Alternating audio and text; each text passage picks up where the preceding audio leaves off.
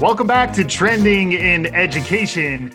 Mike Palmer here, joined by Dan Strafford. Dan, it's a bit of a special treat. You haven't been on a little while. It's it's great to have you back. Welcome back to the show.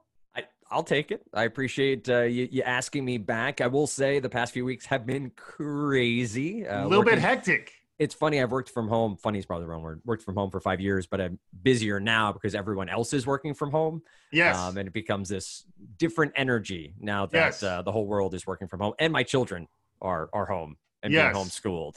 It's a lot, but I'm glad to be here, share some time with you because uh, this is always fun. Yeah, we'll get you back more in the future as we settle into the new normal. But uh, but sadly, March Madness wound up being more uh, maddening than any of us anticipated. Right. We wanted to recap our March Madness tournament, which in the halcyon days of late February, early March, we had a very different prediction for how our tournament was going to play forward and how the month of March was going to play forward. You know, it's as though several years have passed in in March, and now hey, we're in April, and it doesn't look like uh, things are slowing down, speeding up. I don't know, but time is passing very slowly these days. But but thankfully, we were able to power through and f- complete our March Madness tournament. Thanks uh, to everyone who was able to vote. Thanks to everyone who was listening to our show really throughout the month. And yeah, we wanted to talk about the results because I think they're they're pretty interesting on a number of fronts. And like we said, I think early on, you know, if we stop potting, the coronavirus wins. We right. are certainly not stopping to pod, and and then honestly, it is a very uh, sobering time. And you know, I think every show we we need to send out our our deep deep respect and affection for for all the healthcare workers, all the the frontline workers, delivery people, garbage folks, police officers, grocery folks, everybody who's out there doing what they do. I'm here in Brooklyn. Uh, shout out to to my bodega buddies who are providing us with uh, milk and eggs and all the all the things that we really do take for granted in life. So little did we know when we set up these brackets heading into March that we were going to have as wacky a month as we've had. So our thoughts go out to everyone who's been impacted by this, and pretty much every podcast right now is about the the pandemic, and it looks like we're going to be in the new normal for quite some time. So so yeah, so it's good to have you back though, because we need this. There's a bit of a therapeutic function that this this podcast performs, at least for me. I think that's probably true for folks like yourself, Dan. Yes, indeed. And, and then hopefully for our listeners, it's providing a little bit of continuity. So so a little sober note up on the top, and then we'll refer back to some of the challenges we're all facing and how that impacted uh, the brackets. But I think we're going to shift more into the the light and frothier side of our tone for the remainder of this show as we talk about our brackets. This year we did expand the field. Ambitious, I think Melissa Griffith, uh, who we will be getting back soon as well, wanted us to to go a little bolder than the 16 entries that we had used in the past. So we went up to 28 entries with uh, four first round buys, which is a somewhat complex tournament format that we don't need to belabor. right. But but uh, yeah, pretty soon we were culling the field down to our Sweet 16. Any thoughts just around any of our entries that didn't make it? You know, the the in memoriam uh, section of the the first round there, Dan. Any any any topics or ideas in the first round that you thought could have used a little more love, uh, trends that we may want to continue to track in the future. Didn't yep. get much time to talk about. Any, any thoughts on, on those before we move on to the Sweet 16? I, I, think the two that stood out to me most were tabloid education because mm-hmm. I think we are still that now coronavirus COVID nineteen has taken over sort of that front page every day, obviously lead on every news show, but we're still in that varsity blues and mm-hmm. you know that whole cycle obviously testing is postponed college admissions are sort of in flux but yeah. i think that's something we're going to come back to and sort of access and the ability for everyone to get equal footing and mm-hmm. that's in transition where the other one that i i think is something we enjoy talking about or at least shining a light on equity and belonging yeah. was a topic that I understand 2020 vision winning there. Like I think that yeah. makes a ton of sense from a branding and a marketing perspective. Uh-huh. But I think you you've done a great job of having those conversations I know you had uh, Angela Siefer on again yep, yep. Uh, around uh, the idea of access in the age of, of COVID 19 and, mm-hmm. and equity there. But that's a topic that I, I, hope that this crisis, uh, somewhat sober thought, has shined more of a light on for people who may not have thought of it before, who all of a sudden are like, oh, wait, kids are home and they don't have the access they need to do what I'm doing in my house. I have yeah. two laptops and an iPad, I have Wi Fi. Well, um, spo- I mean, spoiler alert, you know, there is uh, something that's very near and dear to that topic that made it all the way to the finals. Right. And we'll, we'll come back to that. But yes, hopefully we'll be able to do more on the, the equity and belonging, more stuff on uh, diversity and inclusion, equity and belonging. Now it's four words, yep. uh, so it's a lot to get in there. And and I think you're right. Like a lot of what winds up being voted for here is the turn of phrase rather than the idea behind it. So, so yeah, I, w- I would agree with that. You know, I'm a fan of learning. Yes. You know, add a little fun to the learning but it was going up against applied neuroscience. So clearly, you had me at neuroscience, right. you know, and now you're applying it. But uh, but yeah, a little bit of lightheartedness, a little bit of levity. I think particularly in this day and age is important because like it is somber times. So trying to find solace in the fun and trying to bring a little bit of humor to the classroom is something we have talked about a bunch on the show. And I think it'll be hard, but it's something I think we'll get better at over time as we start to hopefully flatten the curve, hopefully start to see things settle down a bit. And then we're going to need to both understand what the new normal is and be serious about it, but also figure out when to bring in the levity. So, anyway, plenty of topics in this first round. We did cull the field a bit and then wound up with our Sweet 16. The Sweet 16 was a matchup between whole child teacher community versus applied neuroscience, generational zeitgeist against the learning workforce, storytelling is everything versus bunker based learning, teachers as leaders versus edutainment for the win, instant knowledge versus 2020 vision, digital inclusion versus simu learning, human mode versus cyber learning, and mindful learning versus JOMO, the joy of missing out. That was what we were planning to have a whiz bang yep knock your socks off live session down in Austin as part of South by Southwest EDU. We're going to announce our Sweet 16. We're going to have Rohit Bhargava, friend of the show, on because two of the topics that made it to the Sweet 16 were his. We gave him, we gave those buys because we wanted we didn't want to have our our special guest right. have his shows get knocked out in the first round. So, instant knowledge and human mode are two of Rohit's non obvious trends this year. His mega trends book super interesting. I definitely would recommend it to our listeners. Rohit Bhargava is also a really interesting follow. He does a weekly newsletter around trends. Uh, so he's a kindred spirit and a friend of the show. Unfortunately, we didn't get him in in March because South by Southwest was canceled on the Friday night before the weekend that I was flying out 8 a.m. Saturday morning.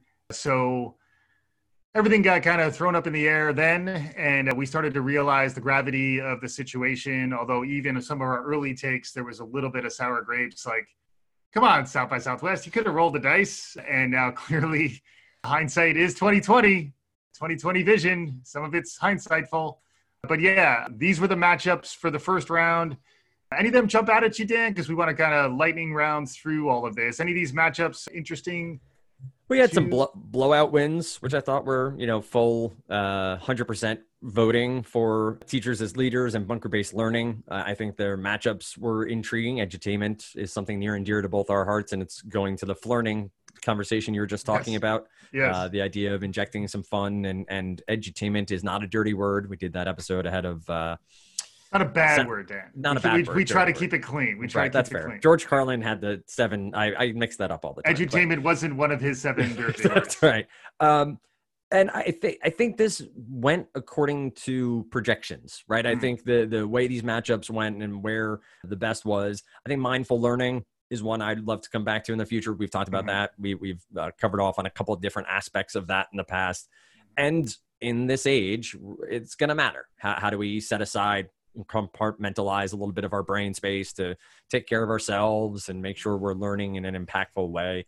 So I, I hated to see that one go, but Jomo, that that had to move on. Jomo arigato, Mr. Roboto. Exactly right. But I, this it seemed to go according to plan here. Like there's no big upsets, nothing that surprised me other than the the two or three blowouts. I sorry, uh, 2020 Vision also blew out uh, and went 100% over instant knowledge. So yeah, well, it's interesting how you wind up to, my previous point, I think you wind up realizing what are the zippiest turns of phrase Yep. and not necessarily get at what are the most relevant trends. You know, folks are voting on Twitter. They may not have gotten the backstory on what they're actually voting for. But yeah, it was interesting.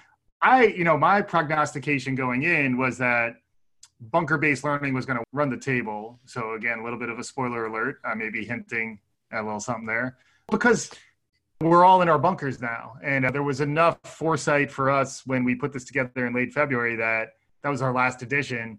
Yep. But, uh, you know, we were going to be spending more time at home. We kind of knew this was coming. And that's why I think that one had had some legs. And then, so the what advanced to round two applied neuroscience versus gener- generational zeitgeist. So Andrea Samadi, who does the neuroscience meets social and emotional learning, is onto something around applied neuroscience. Same thing. Uh, we talked to to Glenn and Broer from uh, Chan Zuckerberg about what they're doing at CTTL. Yep. Uh, there's a lot of folks who are interested in how brain and brain science relates to learning, and also a lot of stuff that sort of takes the theoretical and makes it practical. I think resonates. So so there's something going on there. Generational zeitgeists, although I, I, I dropped the plural I noticed here, but I think it's zeitgeists. So there's a lot of stuff going on around how all the different generations are in some ways having a shared experience now. And uh, that, that was able to advance. So more to come on generational zeitgeist. Teachers as leaders, great turn of phrase. I thought that one was going to play well down at South by Southwest EDU. We do need to get more teachers' voices uh, heard on this show, and um, understanding that teachers, you know, it's easy to kind of gravitate to folks up the chain. What's what does the superintendent think, or who is purchasing authority around ed tech in your university? Let's talk to them. They're the leaders. The reality is, the real learning happens in the classroom, and it's Yep. powered by teachers. And uh, in particular, those teachers are now they're being forced to change their tactics, and uh, hopefully, we're going to talk to more of them about how they navigate the new and the digital. Um, 2020 vision, digital inclusion is the next matchup. More to talk about there, obviously. And then cyber learning versus JOMO, the joy of missing out. I like to say it's the joy of missing out. Any thoughts on on this round, Dan? Any matchups? Any any surprises? I, I think again, you you've pointed out turn of phrase matters a, a good Mhm. deal here. I think cyber learning had a, a tough matchup with Jomo because Jomo is just a good turn of phrase and one that I think people enjoy thinking about, and especially again today of what Yeah. can I be involved in, what can I just hunker down and not care about. For me, teachers as leaders. Uh, you may mention of getting more teachers on. I was lucky to help produce uh, a webinar at the day job the other day where we had three teacher interviews on it. Mhm. everyday run of the mill wonderful teachers right? Just Mhm, teachers who have been experiencing this new online culture. How are they coping with it? How much they miss their students? And Yep. those are the sort of messages here on this podcast what we do what i do in the day job what we also just do on social media. Those are the stories we need to elevate. Like those Mhm. are the stories we need to promote and and let people hear. Mhm. um, not necessarily always the thought leader or the superintendent or, or the people up the chain but the ones who are experiencing it and same with students right what are Yep. the students actually experiencing are they Mhm. okay are they doing all right so I, I was hoping teachers as leaders would make it but knew with bunker based learning that my heart was with teachers as a leader and my head was with bunker based learning Yeah. and then uh, you know zeitgeist it's it's kind of part of the brand here It's so i was not brand. surprised i was not, surprised there. Yeah, well, I think you're right too. And like at the top, we were giving our, our due respect to uh, frontline workers. Teachers are not in the front lines in terms of putting themselves at risk for the virus itself, but they are in the front lines in terms of continuing to deliver their value to their students and Yep. the, the ingenuity and uh, flexibility of delivery that many of our instructors have demonstrated across all whether it's K-12, even you know my, my son's daycare. The music teacher has moved to a Zoom room, yep and just the resourcefulness and ingenuity of humans as a species in general, and then our teachers in particular, is something that really did emerge as something that you know we maybe weren't thinking as much about heading into March, and now coming out, you can't help but think about it, and it's going to continue to be something we talk about on the show. I, I I brought it up a few times, so a little bit of a broken record here. But the whole on IQ, mm-hmm. how they thought education would change, right? It was Mhm. the the global moment, the, the- Mhm. and we're in it. Uh, Microsoft had a whole, The Verge.com had a whole article about how Microsoft is already saying that we're in that transitional period for learning, and Yes. a lot of teachers are being thrown in the fire, to use a terrible phrase, but they're they're being thrown to the fire right now and having to figure things out. Some are failing. You know, Mhm. some are absolutely failing and some are thriving and some are Right. figuring it out and, and doing what they can for their students. Uh, you made uh, mention of the, the daycare. My youngest is in a pre-k dance class and they're having a family hip-hop class at 5 p.m today Oh, where the whole family can join in. There will not be video Okay, not, be even video. not even on your TikTok account. well perhaps i got to get the brand up over there so all that, that's all fine. Yeah, yeah, But yeah. I think uh, teachers, there should be amazing stories. There will be amazing stories, and it's one I, I know you'll tell. I'll, I'll know we'll amplify that. We'll continue to try to get out there because I I'm so awestruck, honestly, by some of these teachers who are now working even more hours now, even even diving in further. Yeah, we'll dig back into some of this too. Bryan Alexander has been doing interesting work, friend of the show, good good follow about all things COVID. There was an EDUCAUSE article that he shared that, that I thought was pretty interesting, where they made a distinction between online learning and emergency response teaching, uh, calling it ERT. And you know, I have some thoughts on that. Where like I think ERT will be a, a proving ground for really in- innovative online learning. So I actually think it's a bit of a arbitrary distinction that's being drawn there, but I do understand that measuring our faculty based on their emergency response here. Not everyone thrives in that context. And it also kind of gives short shrift to the folks who spend a lot of time thinking about how to design online learning interventions in a more sophisticated way. Okay. But at the same time, you know, it does seem like a watershed moment for for online learning. You know, we talked about that a few times on the show since this crisis hit. I don't think we go fully back. Obviously, some ways we will go back. Clearly, K twelve, just the, the the the social housing of our kids Please, is something please, please. that that many of us are seeking out in the future. But even then, I imagine that the level to which folks feel more comfortable thinking about blended learning nowadays mm-hmm. and bringing online in, you know, a mix of online and in person. Also, you know, I want to talk more about homeschooling coming out of this too, because I think more folks may want to to really lean in and and see how they're being forced to do it to a certain extent. Some subset of parents may say, you know what, I think we're ready to take this on more. And, and also the risk of sending your kid back to uh, a physical classroom I think that's a big one. Yeah. yeah, it's going to be uh, super interesting. Uh, The other the other thing I want to throw in there is also the async versus synchronous. Like, Yes, are, are, yes. we do we fully understand Mhm. Those comparative points, and Mhm. have we thrown everyone into a Zoom or into a Skype or into a Meet Mhm, when mhm. maybe there were assets that could have been figured out faster? Now, obviously, again, emergency response, whatever way you want to put it. Mhm. But I think that's going to be another interesting comparison for the online world yeah, for the quote unquote distance learning, whatever phrase you want to use, what's better? Uh, Yeah. Mix is probably going to be best, but how do we use those two assets? yeah. I keep saying it's a forcing function, and it's this massive learning lab where every every instructional context is being reimagined in light of all this. So it is a, I mean, it's uh, you know, living in interesting times is what we were talking about back in January 2020 felt that way, and it certainly feels that way now. And one of the silver linings is if you're trying to understand where the world is heading, uh, you have plenty to talk about, almost too much to talk about. To wit, let's get to the final four. All Yes, right, sir. so final four, you got on the top half of the bracket, you got generational zeitgeist versus bunker based learning. Bottom half of the bracket, you got digital inclusion versus JOMO. The, alone this, our seating was was wacky. So the seating was way off. But I'd say for this to be our final four, and also we didn't know how crazy the world was going to get Right. in March. Right. But considering where we are in the world today, the idea of generational zeitgeist, thinking about how all the generations are being confronted with this profound, complex challenge. They all are facing that at the same time, and they're all trying to understand how to relate to each other, how to relate to their families, relate to the economics and their health, and things that seemed important before no longer really seem important. So Yep. clearly, that's something that's there. We talked about bunker-based learning. It felt like if we were to reseed heading into the crazy month that we just went through, this probably would have been our number one seed. So it makes sense for it to be there. Digital inclusion, you were talking about it before, Angela Yep. Siefer. Uh, we just did a, a show with her a, a few weeks back. Hugely relevant to digital equity. We have to make sure that everyone has the tools and the resources and the access necessary to be able to engage in the remote learning experience, these sort of learning labs that I talked about. You know, who's left out? You know, and that's that's on the learning side. And now increasingly, digital inclusion is also becoming a public health conversation, which was something that I was able to talk to Angela a bit about, where like if you're elderly and you don't really know how to use these tools, you're gonna need to leave your house to get the, the, the services that you need, and then you're gonna put yourself at risk, you're gonna put others at risk. Yep. So hugely relevant. And then you know I love me some Jomo, Dan. So Yep.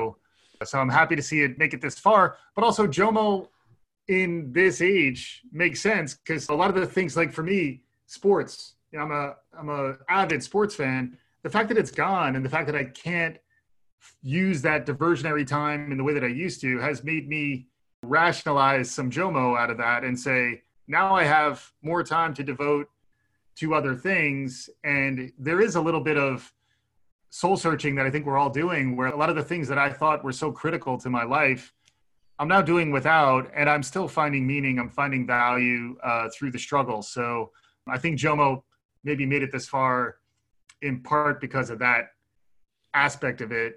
Any thoughts on the final four before we head, in, head into the finals here, Dan? I, I, I, think you you nailed a lot of it. I would say for Jomo, I'm a big sports fan as well. Play fantasy and daily fantasy sports, and those aren't around right now. And I've been going to sleep on time. I've been getting a good night's sleep. I've been spending more time with the kids, watching more movies, and I think that is a legitimate thing to look at and see. And and again, is that my new normal? Like, is after all this ends, do, does my life change a little bit, or do I go right back to daily fantasy and fantasy sports when it's all back.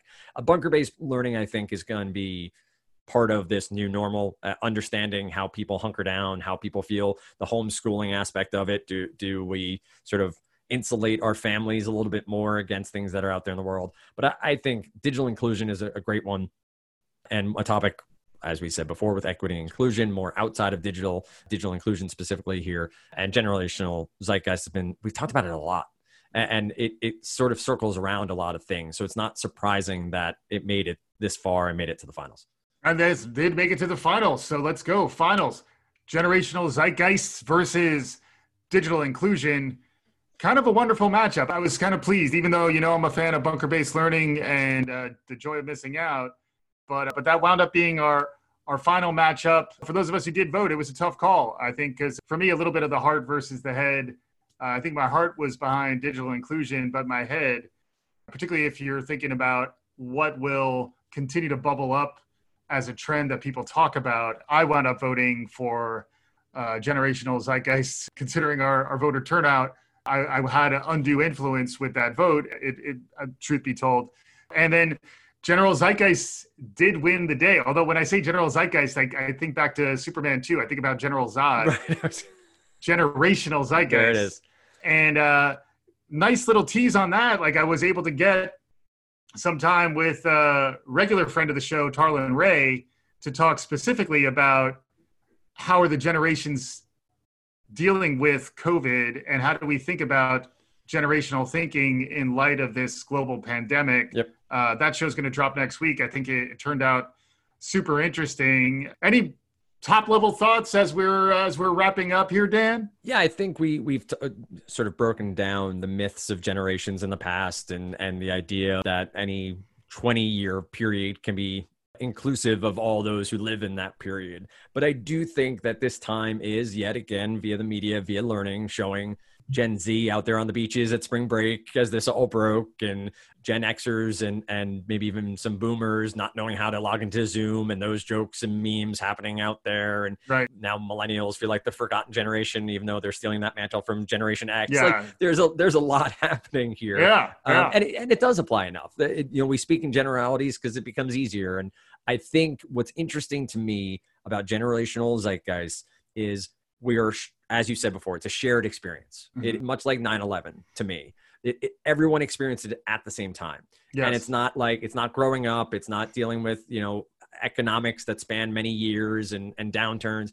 This mm-hmm. is the stock market crash from 1929. This is 9 11. Uh, mm-hmm. Uh, this is, I assume, Pearl Harbor, the, the, things that we all experience together. And hopefully that is at least a catalyst to all understanding how we can learn better, how we can uh, engage better online and, and touch base with people. I think one of the greatest things I've seen is the push for, hey, call your grandparents, uh, yes. check in with your parents, yep. make sure they know how to use FaceTime, get them mm-hmm. on their Zoom or whatever, just so you're checking in on people, mm-hmm. care about people more, empathy via the generations, I think is, is something I'm actually positive about moving forward, at least in the near term. Long term, we could go back to you know whatever it might have been but i do think there are some positives turning uh, even as this is still ongoing yeah so so generational zeitgeist winner of our march madness 2020 tournament here at Trending in Education we were able to power through so So take that, COVID 19. You didn't stop our March Madness, although you did stop our trip to Austin. Right.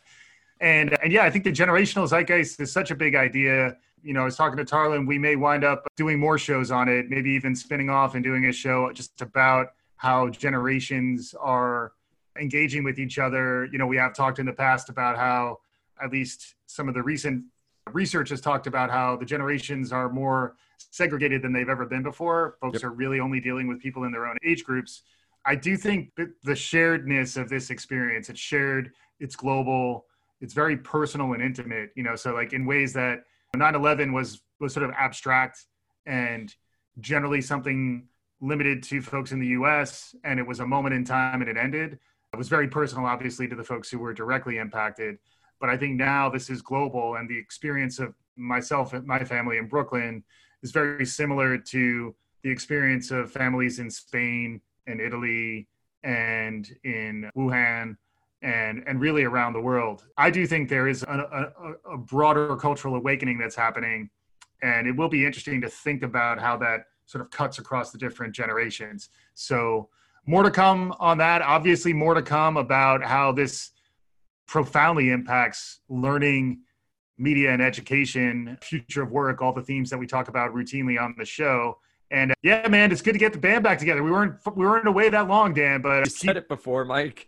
It yeah. feels like uh, uh, Harry Chapin once said he spent a whole week there one day. Uh, yes. Uh, around Greatest Stories Lives. March felt like an entire year. Yeah. So though we were only away for maybe two and a half weeks, it feels mm-hmm. like it's been a lifetime. So I'm glad yeah. to be back. Glad to have you and glad to have our listeners out there. So thank you for continuing to listen. Tell your friends, you know, try to find some solace in our show. We try to keep it real. Give us feedback too. We're on Twitter uh, at Trending and Ed. That's where we ran the tournament. That's probably the best place to reach us. Uh, we'd love to hear from more educators. If you're an educator and you want to be on the show, we'd love to hear from you. It's really easy. We'll just send a Zoom invite out with you and boom, next thing you know, you're a podcaster. And honestly, the world is going to catch up to us in a lot of ways too. I think there are ways in which we were ahead in some of our thinking. And now I think that forcing function is going to make everybody have to, you know, flex new muscles and uh, really lean into the, the volatile, uncertain, chaotic, and mm-hmm. ambiguous world that we're living in. It's a VUCA world. Uh, baby, shout out to Chris Mayer who who turned me on to that idea. But uh, but yeah, so that's what we do. Trending in education, March Madness. Viruses don't stop us, at least so far. So so let's keep on keeping on, folks. And thanks again for listening.